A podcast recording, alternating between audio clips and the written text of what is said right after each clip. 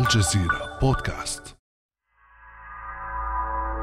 في إبريل من عام 2019 التقطت الأقمار الاصطناعية صورا من داخل السعودية تظهر نشاطا لإنشاء مبان مجهولة الهوية. غير أن موقع بلومبرج الإخباري تحدث عن حقيقة هذه المباني موضحا أنها تتعلق بأول مفاعل نووي سعودي لا يزال في طور البناء أشعل هذا الخبر معركة داخل أروقة الكونغرس مع إدارة الرئيس الأمريكي دونالد ترامب جرى خلالها استجواب وزيري الخارجية والطاقة الأمريكيين حيث كشفا عن منح إدارة ترامب سبعة تراخيص تمكن شركات أمريكية من بيع تكنولوجيا الطاقة النووية للمملكة العربية السعودية. موقف الكونغرس من السعودية استند إلى الغضب الذي خلفته حادثة مقتل الصحفي السعودي جمال خاشقجي في القنصلية السعودية في إسطنبول عام 2018 وعن ذلك يتحدث النائب الديمقراطي بمجلس النواب الأمريكي براد شيرمان. من مصلحتنا منع السعودية من الحصول على سلاح نووي. لأنه إن كان من الصعب ائتمان نظام على منشار عظام فلا يمكن ائتمانه على سلاح نووي. المساعي الخليجية لامتلاك الطاقة النووية لم تقتصر على السعودية فقط. فقد أعلنت دولة الإمارات العربية المتحدة مطلع هذا العام عن إصدار رخصة لتشغيل المفاعل الأول لمحطة براكة لتكون أول محطة نووية في منطقة الخليج. ما سر سعي بعض الدول الخليجية إلى امتلاك الطاقة النووية؟ وإلى أي مدى ستتمكن هذه الدول من تطوير برامجها النووية وهل تمتلك دول الخليج القدرات والموارد المختلفة اللازمة لتحقيق طموحها النووي وما خطورة امتلاكها لهذه التكنولوجيا بعد أمس من الجزيرة بودكاست أنا خديجة بن جنة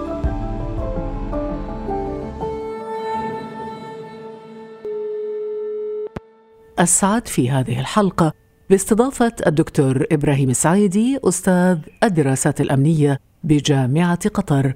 دكتور إبراهيم أهلا وسهلا بك معنا في بعد أمس. أهلا وسهلا أستاذة خديجة. دكتور إبراهيم أين وصلت المساعي السعودية والإماراتية لامتلاك الطاقة النووية حتى الآن؟ أين وصلت هذه المساعي فهناك مشاريع لامتلاك هذه الطاقة من طرف العربية السعودية لكن تبدو الإمارات العربية المتحدة أكثر تقدما في مجال امتلاك الطاقة النووية بغرض إنتاج الطاقة الكهربائية بالأساس حيث أن مشاريعها متقدمة وتستطيع تفعيلها هل تعتمد هاتان الدولتان على دعم أمريكي فقط لامتلاك وتشغيل هذه الطاقة أم أن هناك دعما من دول أخرى؟ لا يمكن أن نتكلم عن كلمة دعم لأنه الدول الغربية التي تمتلك التكنولوجيا في هذا المجال تعتبر أنه لأغراض مادية من مصلحتها بيع أو إنشاء عدد من المفاعلات النووية لغرض الطاقة النووية لأنها تجني كثير من ملايير الدولارات. المشروع الإماراتي كلف كما يقال حسب الإحصائيات الرسمية ما يقارب 24 مليار دولار وكذلك المشروع السعودي يفوق 10 مليار دولار. فبالتالي الدول الغربية التي تمتلك هذه التكنولوجيا من مصلحتها أن تبيع وتحصل على هذه المناقصات. لكن فيما يتعلق بالدعم الأمريكي نرى بأن هناك تحفظات تحفظات على كثير من المستوى. يجب أن نتذكر هنا على هذا المستوى أنه من مرتكزات السياسة الأمريكية في منطقة الشرق الأوسط بعد يعني الحفاظ على التفوق العسكري الإسرائيلي في وقت السلم والحرب. وهو منع الانتشار النووي في هذه المنطقة لأن امتلاك أي دولة من الدول الخليجية أو الشرق أوسطية لهذا السلاح في يوم من الأيام يشكل إخلالا بالتوازن الاستراتيجي فبالتالي الولايات المتحدة الأمريكية تريد نقل هذه التكنولوجيا لكن بشروط وهذه الشروط وهو التزام هذه الدول بعدم ألا تستعمل هذه التكنولوجيا لأغراض عسكرية ما الذي يضمن ذلك؟ ما الذي يضمن ذلك؟ هناك عدد من الآليات التي تضمن ذلك على مستوى القوانين والتشريعات وآليات المراقبة التي تعتمدها الوكالة الدولية للطاقة الذرية ويبدو على المستوى الرسمي أن الإمارات العربية المتحدة تقول بأن كل محطاتها النووية تحت مراقبة الوكالة الدولية للطاقة الذرية ثم في هناك مسألة أخرى وهو التوقيع على الاتفاقيات والبروتوكولات المكملة لمعاهدة الانتشار النووي. لكن السؤال بطبيعة الحال أن هذه الأنظمة وصورتها في المجتمع الدولي وخاصة لدى الإدارة الأمريكية أنها دول يمكن أن تخفي شيئا معينا لأن الإشكال الحقيقي بين الغرب وبين إيران وهو مسألة ثقة وأن هناك شيء يمكن إخفاؤه وبالتالي أنه ليس هناك ما يضمن أن تكون هناك أعمال جانبية وسرية للاستعمال العسكري للطاقة النووية. نعم أنت ذكرت الآن دكتور إبراهيم أنه هناك رقابة من الوكالة الدولية للطاقة الذرية هناك توقيع على اتفاقيات دولية صارمة في موضوع منع انتشار السلاح النووي والدولتان وقعتا على هذه المعاهدات. وقعت على هذه المعاهدات باستثناء العربية السعودية التي ترفض التوقيع على البروتوكول التكميلي المتعلق بالالتزام الكامل والشفاف في استعمال الطاقة النووية لأغراض سلمية فقط. لأن العربية السعودية سياسيا ورسميا خطابها واضح. تقول أنها لا تريد الطاقة النووية من أجل فقط يعني تجاوز العز الطاقي ومن أجل مواجهة ما بعد البترول والغاز وتلبية احتياجاتها في الطاقة النووية. ولكنها تريد الطاقة النووية لأن الأمر يتعلق ببناء توازن استراتيجي. وهذا ما ذكره بلسانه ولي العهد السعودي محمد بن سلمان حرفيا في مقابلة مع برنامج 60 دقيقة على شبكة سي بي إس الأمريكية قبل عام تقريبا. لنستمع معا دكتور. السعودية لا تريد أن تمتلك أي السعودية لا تريد حيازة أسلحة نووية لكن بلا شك إذا قامت إيران بتطوير قنبلة نووية سنفعل الشيء ذاته بأقصى سرعة. إذا دكتور إبراهيم النظام السعودي كما استمعنا حتى في بداية الحلقة على لسان عضو الكونغرس الأمريكي براد شيرمان أنه لا يؤتمن هذا النظام على منشار ثم أيضا يصرح ولي العهد محمد بن سلمان كما استمعنا الآن بأنه إذا امتلكت إيران القنبلة النووية سنفعل نفس الشيء هل سيسمح العالم في ضوء ذلك للسعودية أو حتى للإمارات بالوصول إلى مرحلة تصنيع قنبلة نووية يوما ما؟ هل سيسمح العالم أو هل سيسمح الغرب أو الوكالة الدولية للطاقة الذرية سياسيا وقانونيا؟ لا لأن الأمر يتعلق بالالتزام بمعاهدة الانتشار النووي. لكن داخل النادي النووي الدول التي تمتلك هذه التكنولوجيا لا تلتزم بالقوانين والإجراءات المتعلقة ب نقل التكنولوجيا وفرض الشروط بتوفير السلامة وإعطاء ضمانات بعدم استعمالها لأغراض عسكرية. فمثلا الصين وروسيا أقل اشتراطا وأقل وضعا لهذه الشروط بالمقارنة مع الولايات المتحدة الأمريكية. لكن من الناحية إذا امتنعت واشنطن عن تزويد الرياض بالتكنولوجيا اللازمة لتطوير القدرات النووية ربما أو يمكن أن تتجه السعودية إلى روسيا أو الصين.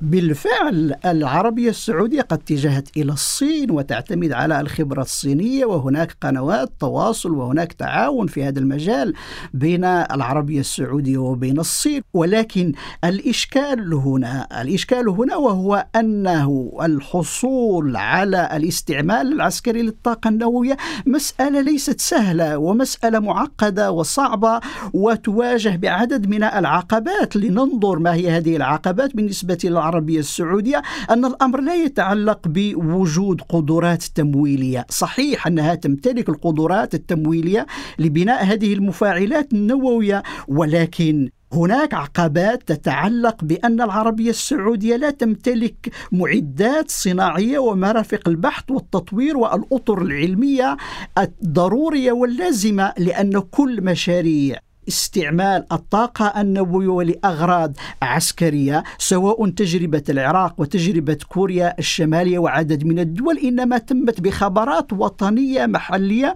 ووجود بنية بحثية وصناعية محلية فما تفعله العربية السعودية والإمارات وعدد من الدول وهو أنها تعطي امتيازات وعقود لشركات أجنبية وتبقى هذه الخبرة لشركات أجنبية ولا توجد هناك بنية تحتية وطنية. نعم ولكنها قادرة على استيراد هذه المعدات ومراكز البحث والأطر العلمية قادرة على استيراد هذه الأطر ولكن أن يكون عندك برنامج نووي لأغراض عسكرية فإن الإشكال التقني والفني يجب أن تكون عندك الخبرة الوطنية المحلية وبأطر داخلية للاستمرارية في تشغيل هذا النوع من المنشآت النووية وماذا عن العائق الثاني؟ العائق الثاني وهو البحث عن اليورانيوم لأن امتلاك السلاح النووي يشترط أن تكون عند الدولة القدرة على تخصيب اليورانيوم بمستويات متقدمة على الأقل ب 90% فبالتالي مادة اليورانيوم غير موجودة وقليلة كما أن الموارد الطاقة التقليدية قليلة فإن اليورانيوم قليل. وبالتالي امتلاكه والحفاظ عليه وتخزينه واستعماله يواجه بعقبات عقبات فنية ومشكلات. فهذا كله عقبات. لا يعني أن العربية السعودية يمكن أن تجد آلية معينة لتتجاوز هذه العقبات. ولكن نقول أن الانتقال من استعمال الطاقة النووية لأغراض السلمية لأغراض عسكرية فإنها مسألة صعبة وشاقة وتحتاج إلى مجهود وإلى معدات وإلى ترتيبات خاصة وهي إلى حد الآن غير متوفرة.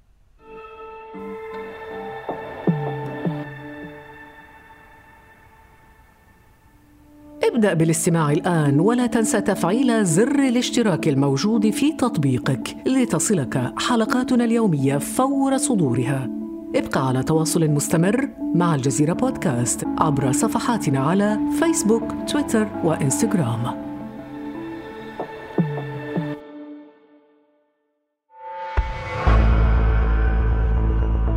دكتور إبراهيم صحيفة ديلي تيليغراف البريطانية في تقرير حديث لها ذكرت أن مفاعل الإمارات النووي قد يؤدي إلى سباق تسلح في الشرق الأوسط وإلى كارثة في الخليج مثل كارثة تشيرنوبيل الشهيرة.